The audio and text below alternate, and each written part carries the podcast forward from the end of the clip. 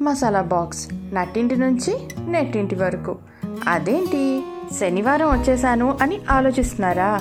అవునండి. ఇక మీదట ప్రతి శనివారం మీకోసం మసాలా బాక్స్లో ఇచ్చి మరి ఒక కొత్త ఫ్లేవర్ మీ ముందుకు రాబోతోంది. అదే సాటర్డే విత్ శైలజ. శైలజ గారు ఏం మాట్లాడబోతున్నారు అనుకుంటున్నారా? మాట్లాడబోవడం లేదు కథలు చెప్పబోతున్నారు. సో ఇప్పటి నుంచి మసాలా బాక్స్లో ప్రతి శనివారం మీకోసం మీ పిల్లల కోసం రకరకాల కథలు చక్కగా వచ్చేస్తున్నాయి. విని ఆనందించండి.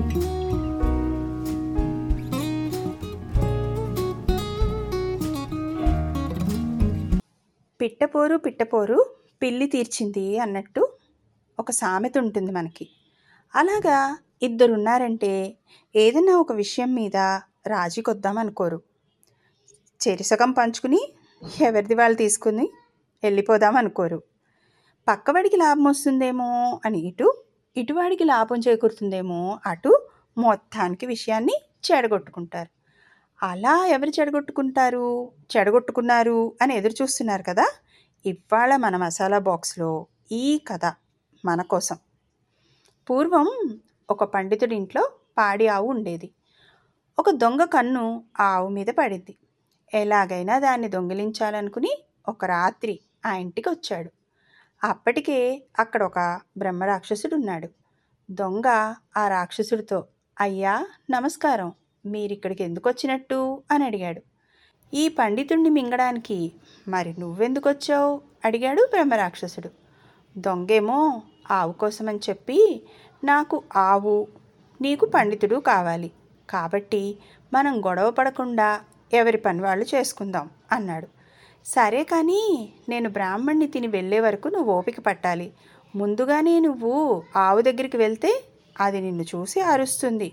ఆ అరుపులకు అందరూ మేల్కొంటారు. అప్పుడు నా పని కష్టమవుతుంది. కాబట్టి నా పని ముందు జరగాలి. పైగా నీకన్నా నేను బలవంతుణ్ణి కూడా కదా. కాబట్టి నా నాయకత్వాన్ని నువ్వు అంగీకరించాలి అన్నాడు రాక్షసుడు. దొంగ అందుకు ఒప్పుకోలేదు. నీవు పట్టుకోగానే పండితుడు అరుపులు పెడబొబ్బలు పెడతాడు. ఇరుగు పొరుగు పోగైతే నేను ఒట్టి చేతులతో వెళ్ళాల్సి ఉంటుంది. నీవు బలవంతుడివి. పండితుడిని ఎలాగైనా తినగలుగుతావు. నాయకుడు ముందు అనుచరుల మేలు కలిగేలా చేస్తాడు. అంటే అనుచరులకు మేలు కలిగేలా చూస్తాడు. కాబట్టి నేను ఆవుని తోలుకెళ్ళే వరకు నీవు ఆగాలి అన్నాడు. ఇద్దరు నేనంటే నేను నేను ముందంటే నేను ముందు అని వాడుదానుకుంటూ ఉంటే పెద్దగా అరుపులు మొదలుపెట్టారు దాంతో పండితుడికి మెలకు వచ్చింది. దొంగ వెంటనే తాను దొంగతనానికి వచ్చిన సంగతి కూడా మర్చిపోయి ఓయ్ పండితుడా ఈ రాక్షసుడు నిన్ను తినడానికి వచ్చాడు అని అరిచాడు. రాక్షసుడు కూడా తక్కువ తిన్నాడా? వీడు దొంగ నీ ఆవును దొంగిలించడానికి వచ్చాడు అని చెప్పేశాడు. పండితుడికి విషయం అర్థమైంది. అందరికీ వినపడేలా ఆంజనేయ దండకం చదవడం మొదలుపెట్టాడు. ఇంకా ఆంజనేయుడి పేరు వినగానే బ్రహ్మరాక్షసుడు హాడిలి పారిపోయాడు. ఇంటిల్లపాది ఇరుగు పొరుగు వాళ్ళు లేవడం చూసి దొంగ కూడా కాళ్ళకి బుద్ధి చెప్పాడు.